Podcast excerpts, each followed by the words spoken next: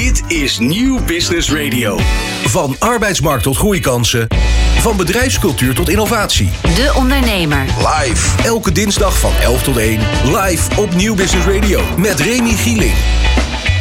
Ja, welkom terug bij het tweede uur van De Ondernemer Live. En we praten over e-commerce, over retail, over de huidige stand van zaken, over de energiecrisis, maar ook over de toekomst van het bereiken van consumenten, al dan niet online of via de fysieke winkel. Dat doen we onder meer nog steeds met Roel Wolbrink van Nieuwtaler. Roel, leuk dat je er nog steeds bent. Ja, het gaat goed en dat is leuk. Nou, en straks hebben we ook uh, een nieuwe ondernemer onderweg. Er staat weer een bijzondere auto voor de deur. Daar gaat Roland Tameling zo meteen Weet je wat het is, Remy? Help mij eventjes, alsjeblieft. Een Honda E. Een Honda E. Lief is die, hè? Lekker, lekker kort. Man, precies. Hoe zullen we hem noemen? en we hebben een nieuwe Data Dinsdag en natuurlijk Nico Dijkshoorn. Maar eerst nog eventjes terug uh, pakken op het laatste nieuws. Ja, we hebben net in het eerste uur even gebeld met de redactie van het AD. Hè, de economieredactie die vanmorgen groot nieuws had over de Fiat-inval bij Frits van Eert, de ja. Jumbo-baas. En ondertussen zijn wij achter de schermen flink aan het, uh, aan het zoeken geweest. Wat is daar nou precies aan de hand? En wat blijkt? Een van de grootste ondernemers zou wel eens be uh, betrokken kunnen, kunnen zijn bij een, nou ja, een schandaal. Nogmaals eventjes voor de, voor de duidelijkheid. Dit is allemaal nog niet bevestigd. Er, het onderzoek loopt en we weten ook nog niet of Van Eert zelf ook is opgepakt. Maar van een zeer betrouwbare bron krijg ik door uh, dat er een. Uh, op quote, uh, quotenet.nl heeft er een, een, quote gestaan. Dat er um, wellicht een link is met de cybercharlatan Rian van Rijbroek. En, um, dat is een gek verhaal. Ja, ja zij kent bekende ondernemersfamilie. families uit Veghel, zegt de bron. die wij nog niet kunnen, kunnen ontsluiten. Zoals Van Eert van Jumbo en Slippens van Sligro. Die bedrijven hebben zelf echter nooit van haar cyberdiensten gebruikt gebruik, uh, gebruik van gemaakt. Maar um, ja, Van Rijbroek, verstandig. Ja, en maar Van Rijbroek staat natuurlijk wel een beetje bekend als de cyber charlatan. En um, er staat nu een quote in, in dit artikel. Wat ze doet is haar zaak, maar houd toch eens op met al die gekke fratsen. Ze heeft een goed boek geschreven over dingen die elke dag gebeuren. Daar kun je toch volwassen over discussiëren. Een vrouw om zoiets belachelijk maken vind ik echt beneden elk niveau. Rian heeft behoefte aan erkenning in haar vakgebied. Ik vind dat ze daar recht op heeft. Als het over cybersecurity gaat, weet zij van de hoed en de rand. Nou, ze is dus inderdaad vaak aan de familie van Eert gekoppeld. Maar um, waar rook is, is vuur. En, um... Ja, ze zou even, even voor de context. Ze zouden elkaar... Uh, uh, Rian van Rijbroek is inmiddels de... de volgens mij de officiële partner van een hele bekende ondernemer, Gerard Sandring. Ja. Dat is de oprichter van onder meer, uh, tenminste de, de, de ondernemer van onder meer Structon en Centric, een groot IT-bedrijf die ook veel doet voor de overheid. En uh, zij heeft op een gegeven moment een boek geschreven over cybersecurity samen met um, oud-minister Willem Vermeend, meen ik. Zeker. En ja, dat, dat, dat boek werd al vrij snel onderuit gehaald om uh, zijnde van uh, nou, enerzijds plagiaat en anderzijds de, uh, de, de idiote uitspraken die daar in het boek werden gedaan, maar ook vooral daaromheen door de mevrouw van Rijbroek. En ja, zij heeft dus veel invloed op, het, op de bedrijven van Sandring, maar die dus misschien ook wel bij bedrijven van vrienden van Sandring. Ja.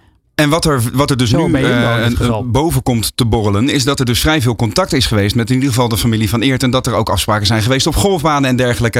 Um, nou ja, Interessant. Nogmaals, Eén, er zijn. Ja, vanochtend ging er nog vanuit dat het zou gaan om een zaak rondom uh, sponsoring in de motorsport. Nu horen uh, cybercharlatan Rian van Rijbroek. We houden het nauwlettend in de gaten. Zo is dat. Uh, het is sowieso ook een onderzoek dat, dat al een hele tijd loopt. Hè, dus we kunnen er binnenkort meer over vermelden. Hou uh, voor de rest van de dag in ieder geval het laatste nieuws in de gaten op ad.nl zou ik zeggen. En deondernemer.nl. De nou, zometeen, uh, zometeen gaan we praten met, met nieuwe ondernemers. Ook met een nieuwe De Ondernemer onderweg. Maar eerst even dit. Elke dinsdag schuiven topondernemers aan voor de lunch. Bij De Ondernemer live. Met Remy Gieling aan het hoofd van de tafel krijg je alles mee. Van arbeidsmarkt tot groeikansen, van bedrijfscultuur tot innovatie. De Ondernemer live. Elke dinsdag van 11 tot 1 live op Nieuw Business Radio. Ja, we hebben het over de toekomst van retail en e-commerce. In de studio met Roel Wolbrink van Nieuw Taylor. Maar aan de lijn Rob Schalker van het bedrijf Fish Named Fred. Ja, Roland, daar ben jij vaak te vinden. Zeker, de kleurrijkste kleding van Nederland kan je wel stellen. En ze hebben relatief grote maten. Dus daar, ik, vind, ik vind het een heel verfrissend modebedrijf. En ook een hele interessante retailer die... Um, uitstekende manieren heeft bedacht om sowieso op te vallen. En ook iets anders te bieden dan uh, de meeste spelers in, uh, in uh, de markt. In, de eerste, ja, het eerste uur van de Ondernemer Live hoorden we onder meer hoogleraar Cor Molenaar. Die ja. maakt zich hard over ja, de, de, de crisis die het MKB staat te wachten. Onder meer door de inflatie met gevolg van de energiecrisis. Rob, hoe kijk jij daarnaar als ondernemer? Uh, ja, hoe kijk ik ernaar? Uh, ja, ik merk wel dat er, uh, dat er het een en ander gebeurt in, in retailland. de andere kant van het verhaal is dat als je maar creatief genoeg bent om telkens op, op nieuwe manieren die, die consument naar je winkel toe te lokken, dat er zeker goede kansen zijn om nog steeds lekker te scoren. Hoeveel, uh, hoeveel medewerkers heeft Fish and Fred ja. bijvoorbeeld? We hoorden net Roel al die inderdaad ja, meerdere medewerkers had die nogal uh, de, de, de, de, ja, de, de energieprijzen in hun zak voelden branden. Uh, met, hoeveel, ja. met hoeveel medewerkers ben jij op kantoor en in de winkels? Mm, wij zijn met een mannetje of twintig op kantoor. En dat zijn er dan nog een stuk of acht, negen, tien in de, in de verschillende winkels. En hoor jij ook daar uh, dat ze aan, uh, aan de bel trekken? Van goh Rob, wij, uh, we, we, we, we, merken ja, die inflatie toch behoorlijk. Kunnen we daar iets aan doen? Ja, we zitten nu aan het, uh, aan het begin van het, uh, van het seizoen met uh, Fish Name Fred. En ja, we merken dat onze fans, die, die weten ons wel te vinden. En die, ja, die willen gewoon verse vis hebben. dus in dat opzicht hebben wij nog niet zo heel veel gemerkt. Nou ja, maar dan heb je alsnog ja, die, die salarissen die natuurlijk, als, als, als die niet ge, ja, gecorrigeerd worden voor de inflatie, dan, dan houden mensen aan het eind van de maand wel weinig over. Dus de, de vraag is ook, trekken ze bij jou aan de bel? Uh, nou, uh, wij hebben uh, toen het hele inflatiespook ging, uh, ging rondwaren, toen hebben we eigenlijk coactief al een, een stukje verhoging inflatiecompensatie zelf naar voren gebracht. Uh, bij onze medewerkers.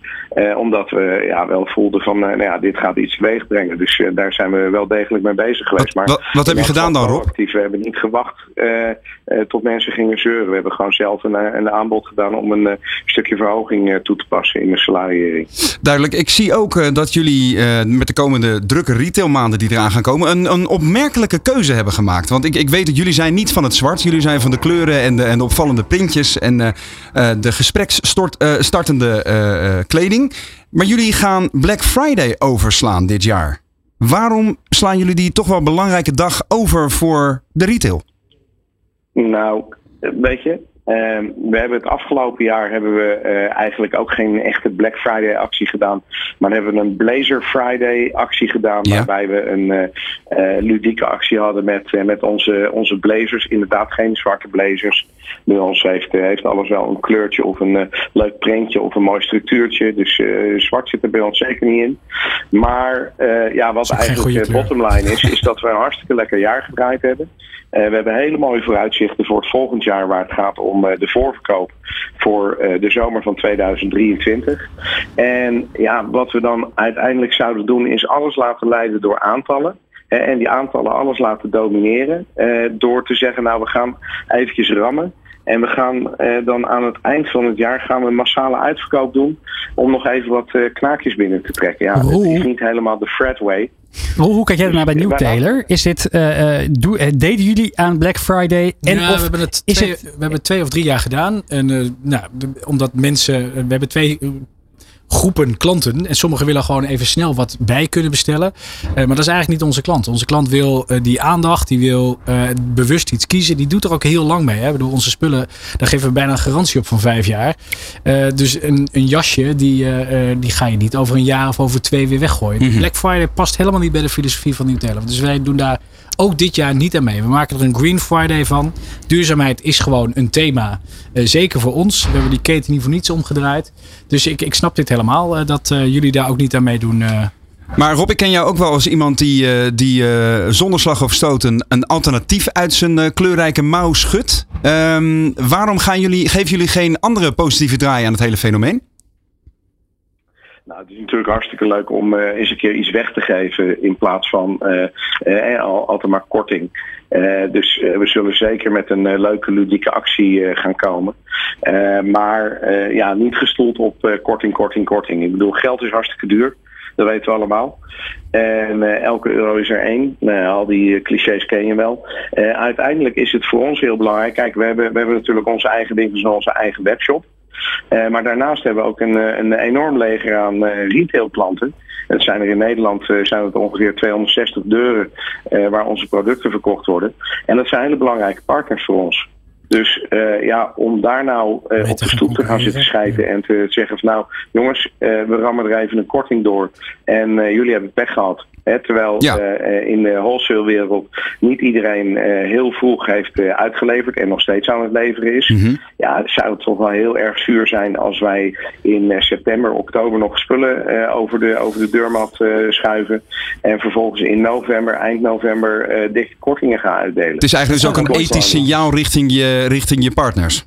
En nog even over die webshops die, je net, uh, die, die, je net noemde. Uh, die, ja. die is voor jullie behoorlijk belang, belangrijk. We hebben eerder uh, vandaag besproken dat er een hoop webshops gesloten worden. Omdat ondernemers het toch niet redden op die manier.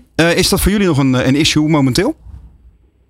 Nou, die gaat niet dicht hoor. Nee, wij gunnen, gunnen elke klant waar die ook woont, uh, gunnen wij een uh, kleurrijk uh, kledingstuk van ons. En eh, dat gaat redelijk ver. Dat gaat eigenlijk over alle Europese landen. dat werkt goed. En ja, goed, uiteindelijk wat voor mij belangrijk is, is dat we prijsstellingen oké houden. Dus dat we niet gaan lopen rammen met prijzen op het, op het moment dat het einde seizoen is. En wij doen dat altijd later dan dat onze klanten dat doen. Hè, die retailklanten waar ik net al over had. En uh, ja, ik denk dat als je dat in de gaten houdt en uh, zorgt dat je op een, uh, op een transparante, eerlijke manier blijft communiceren over je prijsstelling. Ja, die, die, die, die webshop die, die draait wel lekker door, daar, daar markeert niks aan. En het is ook heel belangrijk om die webshop te draaien, want uiteindelijk willen we natuurlijk de consument laten zien wie we zijn en hoe wij onze, onze business neer willen zetten. Nou, dat lukt ongetwijfeld, zeker met die kleurrijke patronen. Dankjewel Rob Schalker van de Fish Named Fred. Dit item wordt mede mogelijk gemaakt door de laadpas en laadpalen van MKB Brandstof. Van A naar business met Roland Tameling. Over alles op wielen, innovatie en duurzaamheid. Luister en kijk mee naar De Ondernemer Onderweg. Buiten staat Roland Tameling klaar voor een nieuwe aflevering van De Ondernemer Onderweg. En dit keer met Mr. Electric, Maarten Pompen, organisator van de EV Experience op het circuit Zandvoort. Maar ook Fully Charged Live Europe in de RAI Amsterdam.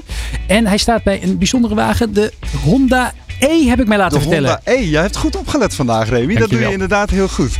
Inderdaad, een zwarte Honda E met op de voordeuren stickers over de EV Experience elektrische voertuigervaring, zou je kunnen zeggen. Ervaar elektrisch. Dit is de courtesy car en naast de spiegelcameraatjes van dit elektrische autootje, zie je dat? Geen spiegels, maar camera's, staat Maarten Pompen inderdaad. Maarten, goedemorgen. Leuk dat je in de uitzending bent. Jij bent de, een van de drijvende krachten achter de EV Experience. Wat moeten we ver, verwachten binnenkort? Nou, uh, 23 tot en met 25 september organiseer ik mijn, uh, mijn EV Experience weer. Wordt de derde editie. Ja. En dat gaan we doen op circuit Zandvoort. Um, en wat we daar doen, het leuke is dat we mensen gaan enthousiasmeren om uh, elektrisch te rijden. En ik kan heel veel argumenten geven ondertussen waarom je elektrisch zou moeten rijden. Geef er eens twee. nou, kijk, ik doe het uiteindelijk zelf vanuit bedrijfsoptiek. Vanuit een emissievrij wagenpark in Nederland. Dus dat is het, de stip op de horizon. En ik denk dat dat al een hele belangrijke is om gewoon te kijken hoe kunnen we emissievrij uh, onszelf vervoeren. Um, en wat we daar doen is drie dagen lang gaan we uh, zo'n 7500 man gaan we daar inspireren om elektrisch te rijden. En dat doen we niet dus door argumenten te geven, maar zet ze maar eens in de auto. Dus we hebben de pitbox omgekat tot pop-up stores van de, van de, uh, van de automerken. Ja. En mensen gaan daar vervolgens een proefrit maken over circuit Zandvoort zelf. Ja, en die stappen uit met een big smile. En vanaf daar gaan we ze uh, informatie en kennis gaan we met ze delen. Het is een hele andere benadering om mensen enthousiast te krijgen om elektrisch te rijden. En dat werkt super goed. Dus, maar jij hebt hier dus een bedrijf van gemaakt, begrijp ik. Hoe makkelijk is het ten eerste, of, of hoe uitdagend in zekere zin, is het om een, een evenement uit de grond te trappen in Nederland dat er drie jaar geleden nog niet was? Nou, dat. Um, ik, zal, niet alle details uit. Nou, dat is echt wel een, uh, soms echt een a job. En nog steeds. En want het is een evenement organiseren is echt wel intens. Ik heb veel ervaring opgedaan bij de RAI. Ik heb bij de autorij altijd evenementen georganiseerd. Uh, bij de RAI zelf. En uh, daar op een gegeven moment vier jaar geleden ben ik voor mezelf begonnen. Omdat ik een energietransitie zag.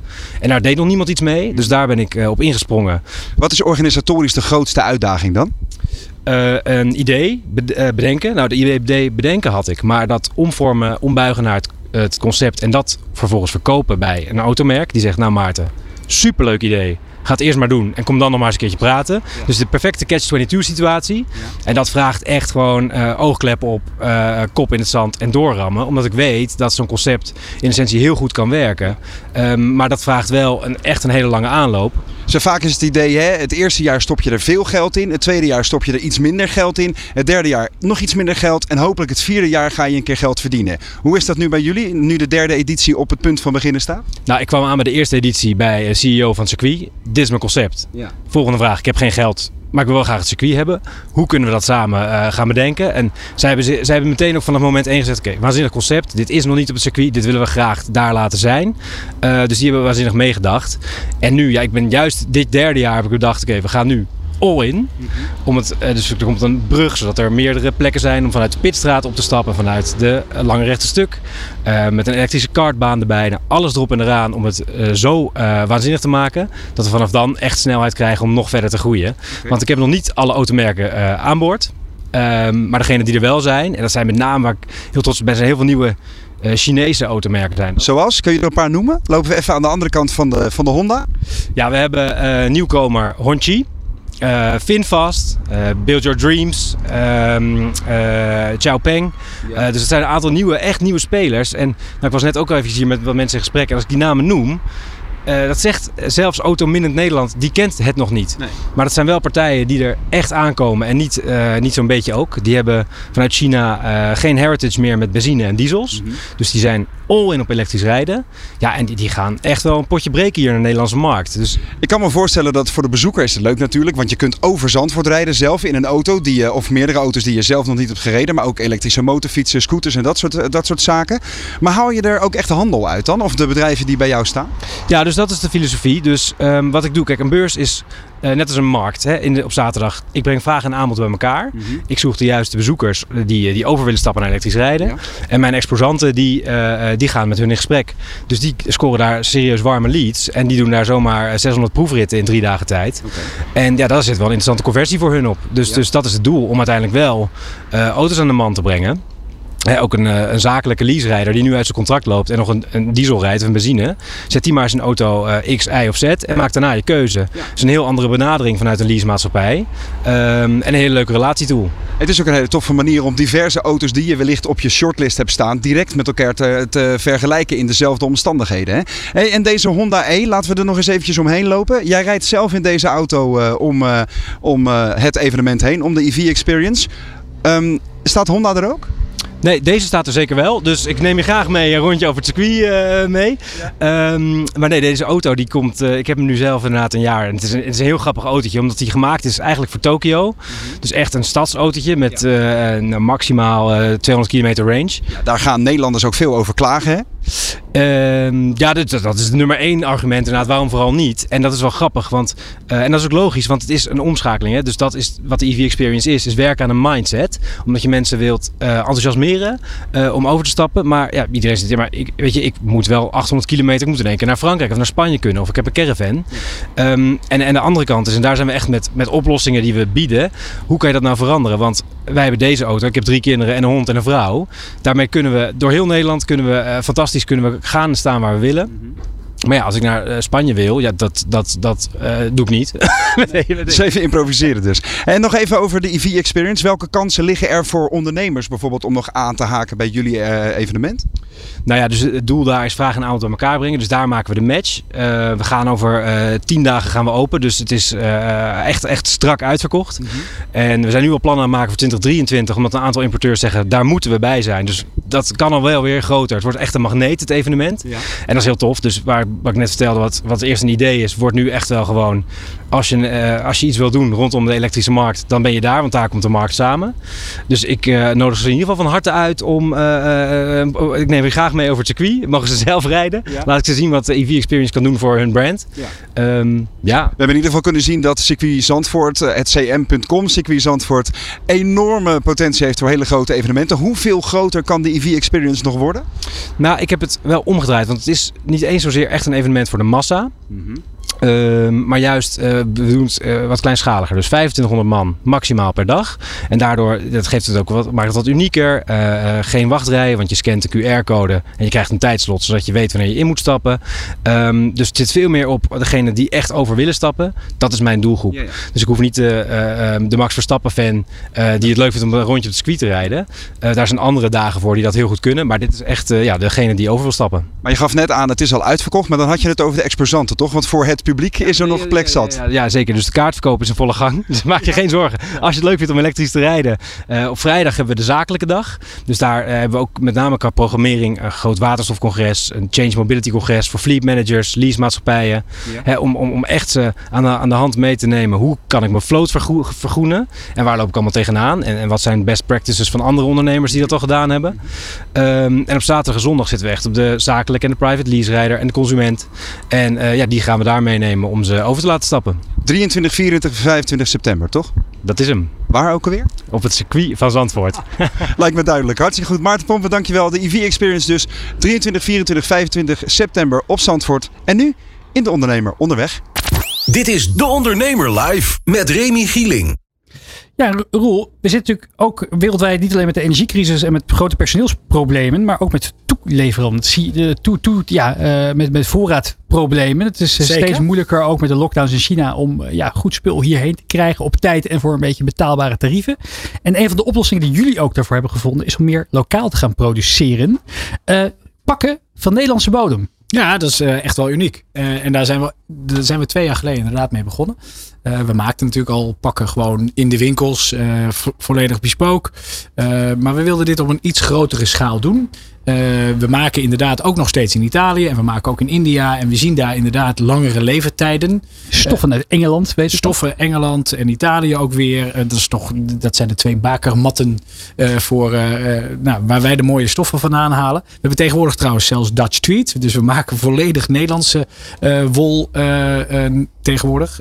ook, ook een gaaf project. Maar we wilden inderdaad gewoon meer pakken in Nederland maken. Om, en voor de snelheid. En om iets meer uh, nou, een sportiever pak uh, te ontwikkelen. Uh, want dat vraagt de markt ook. en we hebben fantastisch goede kleermakers in dienst. en die nou, niks liever doen dan nieuwe kleding maken. Hè? Dus nieuwe pakken, nieuwe jasjes, nieuwe broeken. dus ja, dat doen we nu op een schaal van acht pakken. Nou, acht halen we niet.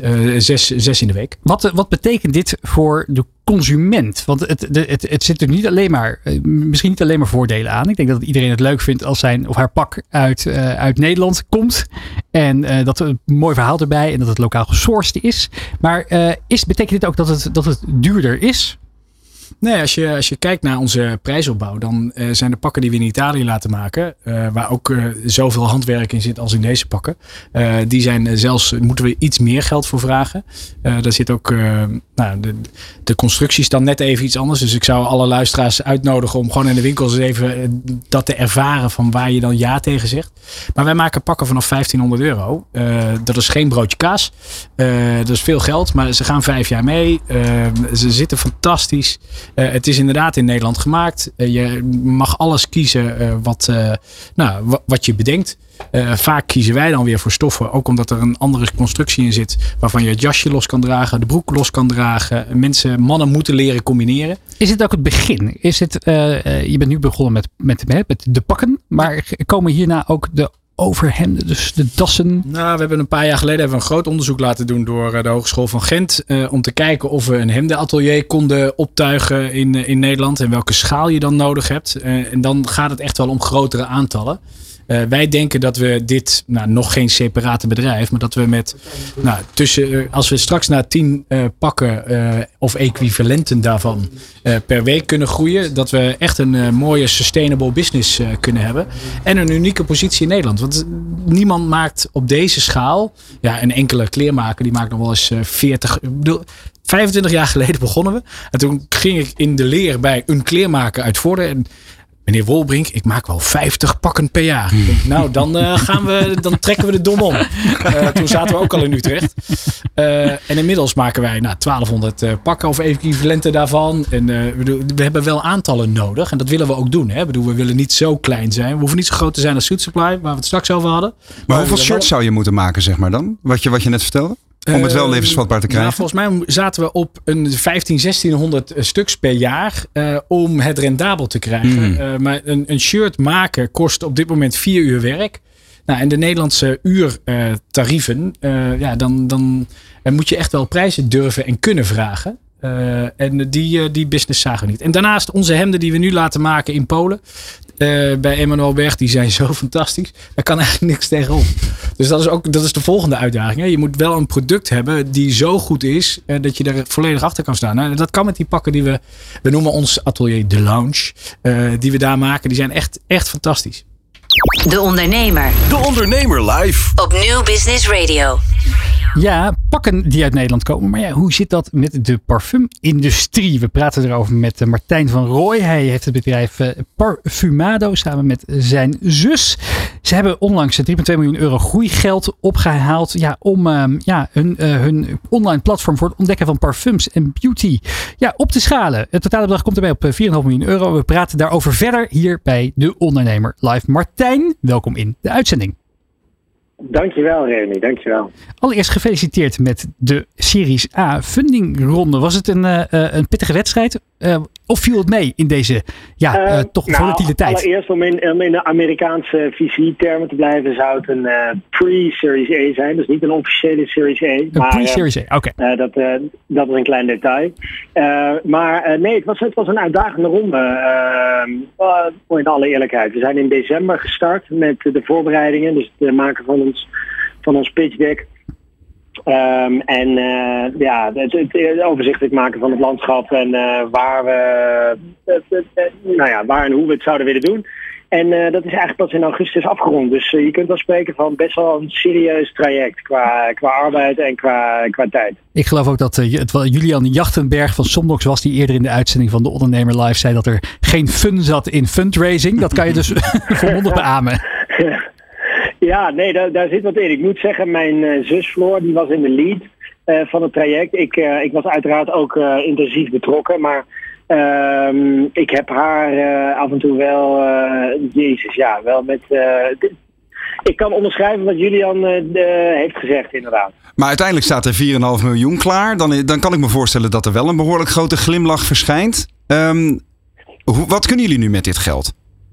Uh, nou, er staat uh, 3,2 miljoen klaar in plaats van 4,5. Dus in totaal met eerdere rondes uh, bij elkaar is dat 4,5. Ja. Um, maar wat wij hiermee kunnen is, um, is, on, is, ons product en ons platform verder, verder uitbouwen. Dus um, daar zijn we al lang mee bezig. Maar wat we nu kunnen is extra mensen hiervoor aannemen. Goede mensen. Dus we hebben sowieso waar we vandaag de dag staan, hebben we gebouwd met goede mensen. Maar je wil altijd betere en, uh, en uh, ja, nog slimmere mensen om je heen verzamelen. Dus daar, daar zijn we nu in staat om dat ook te gaan doen. Mm -hmm. um, we breiden onze activiteiten. We, we, zitten nu in Nederland, België en uh, UK. Uh, en we willen onze positie met name in die andere markten buiten Nederland versterken. Dus we zijn er nog echt wel lerende en nog, nog, nog relatief klein. En we willen daar met dit geld echt wel aantonen dat we ook in eh, andere landen buiten Nederland uh, schaalmogelijkheden hebben. Jullie hebben ja, veel media-aandacht gehad, ook al de afgelopen maanden en jaren, onder meer bij Dragon's Den ja. geweest. Maar ik kan me voorstellen dat niet iedere kijker en luisteraar weet wat jullie precies doen. Als ik op parfumado.com kijk, staat er ontdek elke maand een nieuw parfum dat echt bij je past, vanaf 11,95 per maand. Um, ja, welk probleem proberen jullie op te lossen? Nou, dat is een goede vraag. Um, wat wij doen, uh, het is een goede vraag omdat we twee modellen hebben. Dus we hebben een B2C-model en we hebben een B2B-model. Als ik begin met het B2C-model waar we ooit mee zijn begonnen. Uh, daarmee, ik, ik, ik heb zelf een achtergrond in de parfumerie. Ik ben na mijn afstuderen direct gaan werken voor een heel klein parfummerk wat nog gelanceerd moest worden. En terwijl ik voor dat merk werkte, kwam ik er eigenlijk achter dat parfummerken uh, veel moeite hebben met die digitale transitie die gaande is. Het is natuurlijk van oudsher een heel fysiek product. Dus consumenten hebben hun neus, neus nodig in de winkel om te bepalen of het iets is dat bij hun past. Tegelijkertijd zie je dat eigenlijk vrijwel iedere categorie uh, uh, massaal naar online uh, gaat. En, en, en deze industrie heeft daar moeite mee. Dus die merken, um, die, die, die zijn op zoek naar digitale strategieën. Van hoe kunnen we die klant nou online net zo'n beleving bieden als dat ze traditioneel in retail, fysieke retail hebben, hebben gehad. En Parfumado stapt eigenlijk in dat gat. Dus wij, we zitten echt op het ontdekkingsplatform. Dus bij ons kun je online laagdrempelig als consument zijnde uh, iedere maand een uh, merkparfum, een exclusief merkparfum uh, proberen. dat je zelf kiest. Dus we hebben een aanbod van meer dan 550 parfums. Van hele exclusieve geuren van meer dan 250 euro per fles. Tot ehm, tot de bekende uh, parfums die je bijvoorbeeld bij Douglas en Sipari vindt. Voor laten we zeggen 80 euro per fles. Die kun je dus allemaal voor een hele maand bij ons proberen. Je ontvangt die parfum in een reisformaat flacon. Daar kun je vier sprays per dag gedurende 30 dagen mee, mee doen. Mhm. En uh, daar, daarmee bieden we een antwoord uh, op, op het probleem dat de consumenten hebben. Dat ze dus niet online kunnen experimenteren zonder daar die hele fles voor uh, te hoeven kopen. Uh, nou, dat zijn we ongeveer vier, vier en een half richting de vijf jaar geleden gestart. En waar we na ongeveer twee jaar achter kwamen is dat wij met onze eigenlijk digitale oplossing heel veel gebruikersdata verzamelen. Dus we weten een geurprofiel van een klant. Dan moet je denken aan, houd je meer van citrusachtige geuren of meer van houtachtige geuren? Uh, hou je van, uh, wat zijn de favoriete winkels waar je shopt? Uh, dat soort vragen stellen wij en komen we achter, maar ook reviewdata van specifieke parfums. Dat slaan we allemaal op. Dat wordt een bepaald profiel. Um, en, en grote beauty corporates als L'Oréal, Estée Lauder, LVMH, um, die, hebben, die hebben daar interesse in. Dus zij kunnen, dat is onze B2B-propositie geworden. Zij kunnen heel effectief uh, voor hun grote merkcampagnes. Denk aan uh, Sauvage van Dior, waar nu Johnny Depp uh, op televisie zo'n beetje permanent in beeld is. die Dior Sauvage kunnen zij nu in de handen krijgen van bijvoorbeeld Remy, van wie wij weten dat hij een houtachtig profiel heeft. Houdt van het merk Giorgio Armani. Nou, daar wil Dior bij, graag bij in de buurt blijven. Um, zo zijn wij voor uh, die grote merken ook een heel interessant targeted sampling kanaal geworden. En dat is onze B2B-engel. Dus Super slim inderdaad om die, lossen... ja, om die consumentenkant te koppelen ook aan de B2B-kant. Nou, de consumentenkant wordt in ieder geval zeer gewaardeerd. Ik lees op de site 4.9 uh, krijgt uit, uh, van, van, van de vijf sterren op basis van 450, meer dan 450 beoordeling op Trustpilot. Roel, even met jou, uh, jouw retailervaring. Nou ja, geuren en, en, en, en maatpakken gaan natuurlijk ook hand in hand samen. Hoe kijk jij naar het, ja. uh, naar het businessmodel van, uh, van, van Parfumado en, en van Martijn en Floor? Nou, volgens, volgens, mij is het heel slim. En uh, uh, moeten wij ook. Uh, nou er kwamen allemaal interessante gasten voorbij deze. ik zag ook jij meteen de naam dus opschrijven. ja. Ik moet heel veel vervolgafspraken maken. Ik moet ook meteen dit, denken. Dit profiel kan ja, ik ook wel gebruiken. Ja, ik moet, Me, ik moet meteen denken aan het verhaal dat Sander Lusing van OG ons vertelde in een eerdere uitzending. Dat zij een specifiek OG-luchtje hebben. Ja. Dat oh. ooit begonnen is vanuit een nonnenklooster in Italië. Dat hebben ze. Dat is echt waar. Nee, hebben ze het laten destilleren naar een speciaal. En in elke winkel kom je dat geurtje tegen. Waardoor de beleving van de is, klant dus... Die komt echt je neus in en die gaat er ook niet meer uit. Nee. Dus je moet er ook wel echt van houden. Maar ja. het is Hoe doen dat... jullie dat dan? Nee, ja, we, we, echt een eigen geur in de winkel doen we niet. We oh. hebben fantastische koffie, wat net al werd gememoreerd. En, uh, uh, dus die geuren. Maar we hebben daar in het verleden wel mee gespeeld. Mm -hmm. uh, om, en ook wel profielen gemaakt van mensen. Hetzelfde als wat Perfumada doet. om te kijken van ja, maar wat van profiel past er nou bij je? Ben je heel uitgesproken? Dan past daar ook een ander pak bij of een andere stof bij. Maar het zou ook een mooie extra service kunnen zijn naar je klanten. Nou, we, we hebben wel een aantal geuren. maar ja, het uitzoeken van een, een pak duurt al nou, daar nemen we rustig de tijd voor. Ja. En op een gegeven moment hebben we zoveel vragen gesteld. Uh, dat mensen op een gegeven moment denken van nou, uh, de volgende keer mag je mij lastigvallen over uh, geuren. maar wij blijven gewoon heel even bij onze pakken, jasjes, hemden en, en dat. Maar Opnieuw terug, focus terug, naar, dus. terug naar Perfumada. volgens mij is het businessconcept heel goed. En op het moment dat ze zoveel data hebben en je dat ook goed communiceert met je klant, dat deze data aan andere bedrijven beschikbaar gesteld wordt. Want dat vind ik nog wel een dingetje. Uh, dan, uh, dan is dat wel heel slim. Ja, hè? par, Want, par, parfumado, voordat mensen inderdaad sorry, de verkeerde, sorry, sorry, verkeerde bedrijven ergens- ergens, ja. bij het verkeerde bedrijf een abonnement afsluiten. Dat is nog eventjes een laatste vraag aan jou ook, Martijn. Inderdaad, nou, jullie, hebben, jullie hebben al een hele mooie klanten, klantengroep. Je wil gaan uitbreiden in het buitenland met die ja, 3,2 miljoen euro groeigeld die net is opgehaald. Als je dan toch moest kiezen, ehm, B2B of B2C? Waar zie je het meeste potentie voor uh, over 10 jaar?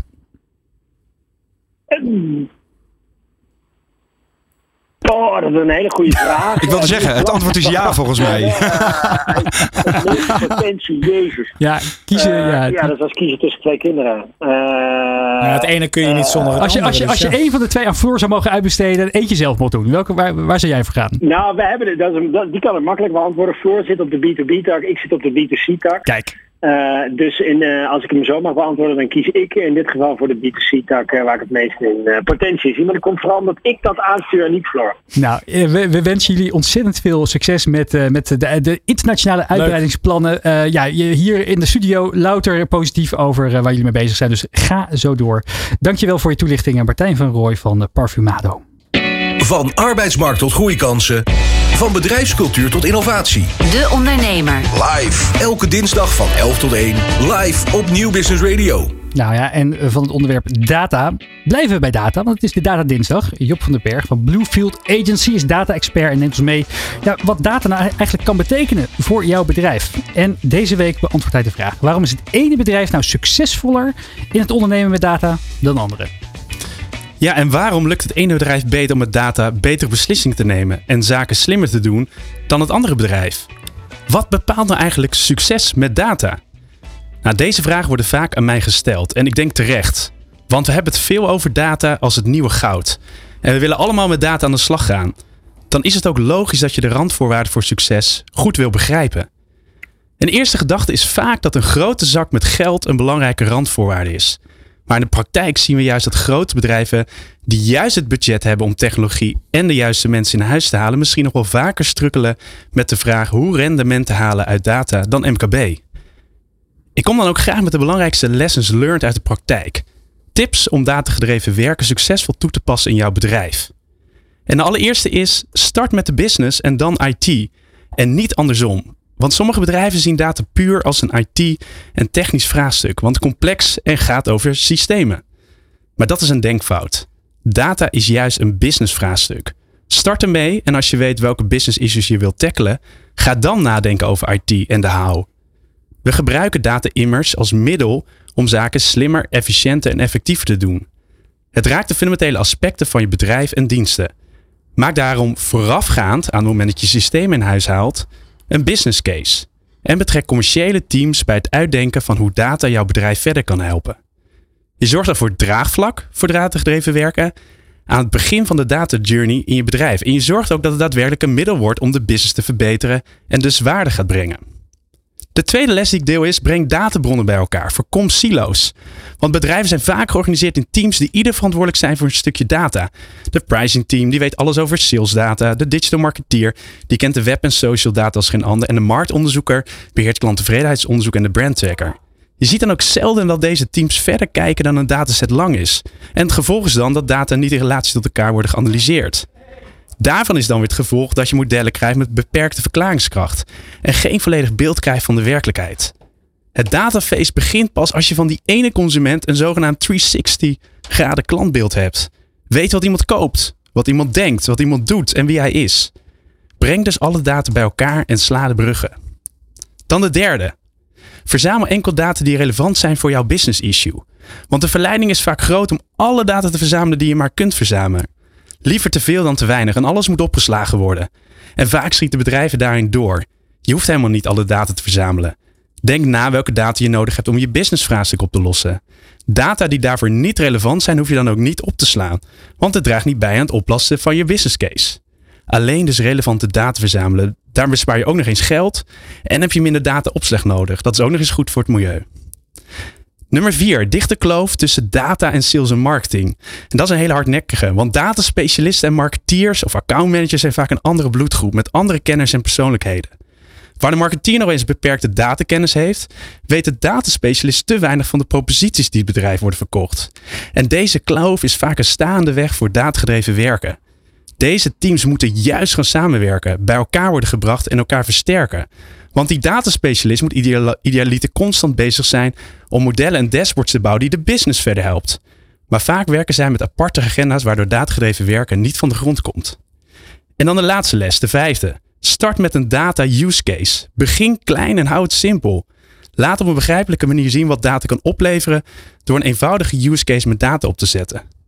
Een voorbeeld dus waarin data een rol speelt die voor de gehele organisatie te volgen is. Ga dus niet meteen met een complex voorspelmodel aan de slag, maar maak kleine stapjes. Zo leer je maximaal en neem je de organisatie ook daadwerkelijk mee. De rode draad is dat een succesvolle datastrategie meer betreft dan het hebben van een grote zak met geld. Daadgedreven werken is een organisatieverandering. De hele organisatie moet klaar zijn om datagedreven te werken. Heb daarom ook geduld. Het hebben van de juiste datasystemen en experts in de organisatie wordt steeds meer een randvoorwaarde.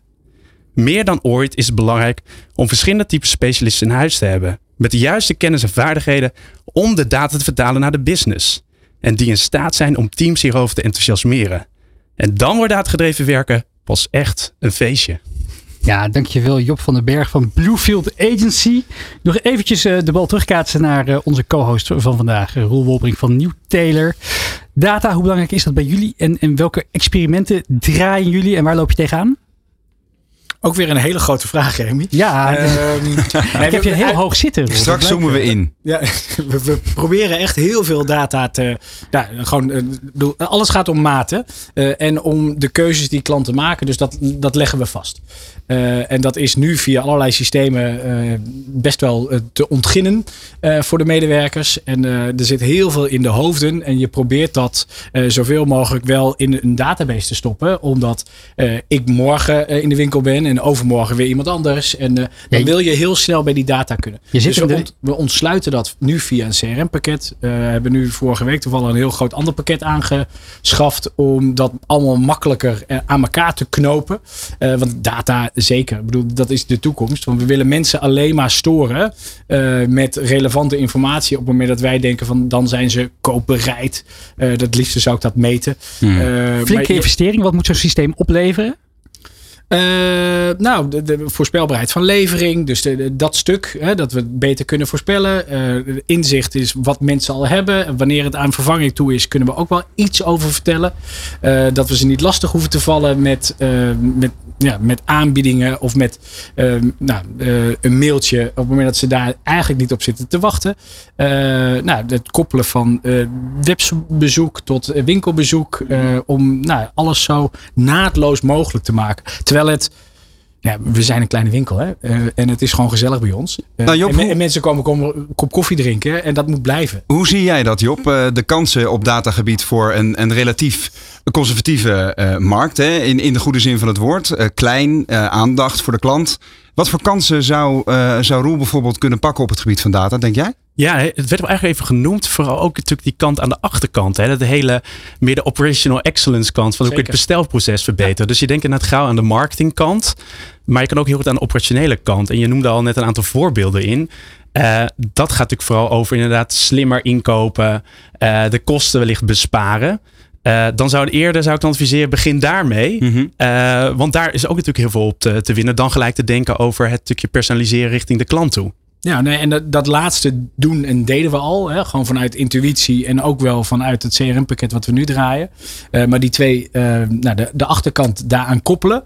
Uh, dat gaat, daar ben ik van overtuigd, ons veel brengen. Ik dacht misschien nog aan een voorspellend model om te bepalen hoeveel mensen zullen aankomen tijdens de kerstdagen. Om daar vast hun maatjasje op te kunnen aanpassen. Ja. Ja, voorraad. Ja, dat, bijvoorbeeld. nou, rond, rond kerst zit bij ons niet de piek.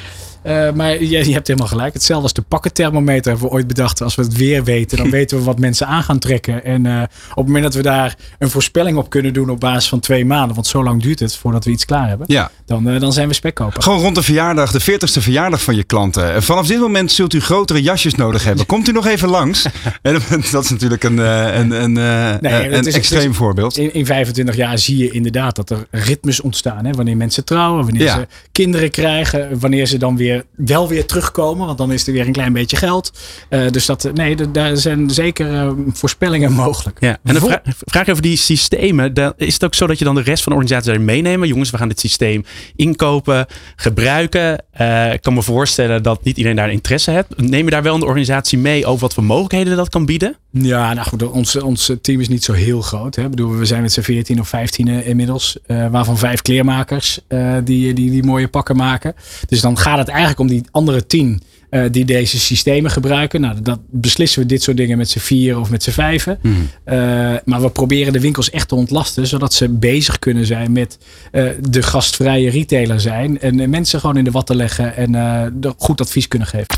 De Ondernemer. Live op Nieuw Business Radio. Ik wil nog één stapje maken naar de verdere toekomst. Voordat we zo meteen gaan luisteren naar wat eh, Nico Dijkshoorn te vertellen heeft over de retail en de e-commerce markt. En uh, Hou je wat, vast. Wat hij denkt over uh, een bedrijf als Nieuwtailor. Ik ga vast.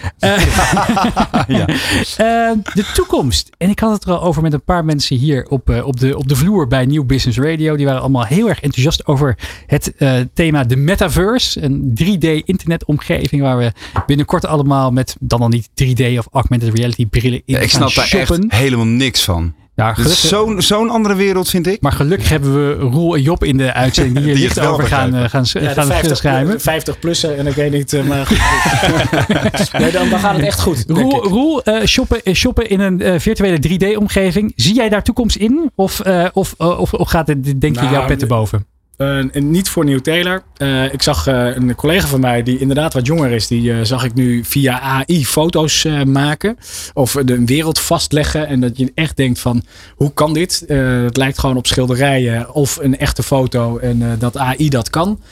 daar gaan we natuurlijk wel wat van meekrijgen. Ehm, maar ik geloof echt, omdat wij aandacht verkopen en de, de uh, uh, mooie pakken willen maken en echt ambacht hoog in het vaandel hebben, dat dat, ons, dat dat bij ons wel voorbij gaat. Ik neem niet, neem niet weg dat je ook in die omgevingen ja, ik bedoel, Instagram zou ik tien jaar geleden niks, niks mee doen. Straks als, dat je, je kan je heel erg mee onderscheiden. Dat je straks niet alleen als je je pak uh, op maat laat maken. Ja, maar ik zal, ik zal dat, dat je even... ook in het spelletje Fortnite zo meteen heel goed gekleed uh, voor de bühne kan komen. Ja, ja um, nou, ik denk dat ik hem toch nog even voorbij laat gaan. Job. Voor Nieuw Taylor. Nou, waar je aan zou kunnen denken is, je hebt natuurlijk de customer journey. Hè, bij jullie. Ja. Op een gegeven moment is het moment dat het pak uh, gemaakt gaat worden. Het hele proces daarin. Je kan ook de metaverse gebruiken in dat stuk om de klant daarvan op de hoogte te houden en mee te nemen. Te laten zien hoe die in Zee, een ja, 3D-omgeving, hoe dat pak ja. gemaakt wordt. En ja. hoe mensen ja, we laten nu, we, je kan nu heel af en toe gewoon meekijken op de video, bij wijze van spreken. Hmm. Uh, dat vinden mensen leuk. Uh, maar dan kan dit ook. Hè. Dan kun je het ook nog weer verder animeren. Maar ik laat het toch liever echt zien dan. Kom maar langs in Utrecht. Daar gebeurt maar het gewoon. Job had het nog net ook even over uh, organisatievernieuwing. Hè? Uh, je, je, bent nu 25 jaar bezig met New Taylor. Als we eens even uitzoomen naar de volgende 25 jaar. Wat zou de meest relevante uh, bedrijfsvernieuwing zijn om de toekomst ook zo succesvol te kunnen ingaan? Um, ja, ook weer gewoon blijven ondernemen en honger blijven hebben naar en die klant mm -hmm. en naar nieuwe dingen die, uh, die gebeuren. Uh, wel gewoon bij jezelf blijven van oké, okay, waar ben je nou goed in? Ja. En daar ook op de een of andere manier wel loyaal of je bijna dwingen om daarbij te blijven. maar je moet je ogen niet sluiten. Dus de komende, ook de komende 25 jaar. Het, het, pak lijkt nu heel even uit het straatbeeld verdwenen, maar niks is minder waar. Mensen willen gewoon goede, goede kleding hebben die, uh, die lang meegaat. Uh, Laten we, het moment van dragen wordt anders. Ik bedoel, dat zie ik wel. Mm -hmm. Afsluitende vraag voordat we naar Nico ja. gaan. Wordt het leuker de komende 25 jaar? Mm -hmm. je, je, je, je, hebt nu 25 jaar nieuw telen. Wordt het leuker? Gaat het uitdagender worden? Gaat... Uh, de komende twee jaar zullen best wel even uitdagend worden. Maar de, de Roel Wolbrink zal Roel Wolbrink niet zijn als die gewoon lekker blijft ondernemen. En uh, naast dit de kunsthandel. En dan die blijft allerlei dingen doen. En ondertussen voor zijn. Ik, hoor, nou, ik hoor geen volmondige ja. Ja, nee, nee. Maar de Nieuw Taylor blijft mijn kindje. Hè, dat woord viel net ook al. Mhm. Mm -hmm. Daar ga ik echt heel goed voor zorgen de komende 25 jaar. Dus dat komt helemaal goed. We gaan kijken wat Nico Dijkshoorn daarover te zeggen heeft. De Ondernemer. Live op Nieuw Business Radio. Ondernemertjes. Waarom komt de pakarchitect Roel Wolbrink nu pas in mijn leven? Waar was hij? De man die mensen goede manieren leert. Die mensen leert eten, die mensen leert drinken en die de mensen een beetje fatsoenlijk aankleedt. En dat vraag ik mij nu al bijna een hele uitzending lang af. Waar was Roel Wolbrink toen mijn moeder iedere vrijdagavond een enorme pan natte bami maakte? Het recept: vlees in een pan, groenten erbij en dan twee uur lang stoven tot het goed nat is. Laatste vijf minuutjes de mie erbij. Daarna bami eten met een lepel. Roel, die had met een leuk ruitenjasje en een zwierig sjaaltje om zijn nek achter mijn moeder kunnen staan. Die had tegen mijn moeder moeten zeggen: Nee, lieverd, luister nou eens even, dat doe je niet goed. Nasi goreng, dat is niet met aardappelen en gebakken tartaartjes. Want dat is wat ik vandaag voel. Dat Roel Wolbrink heel veel mensen helpt. En heel veel mensen met raad en daad de goede kant op fluistert. Maar dat juist de doelgroep die het het hardst nodig heeft, het lompe proletariaat, de noeste arbeiders, de verwarmingsmonteurs, dat die zijn boeken niet lezen. En dat is zo jammer. En dat komt, denk ik, door de titel. Het blauwe boekje.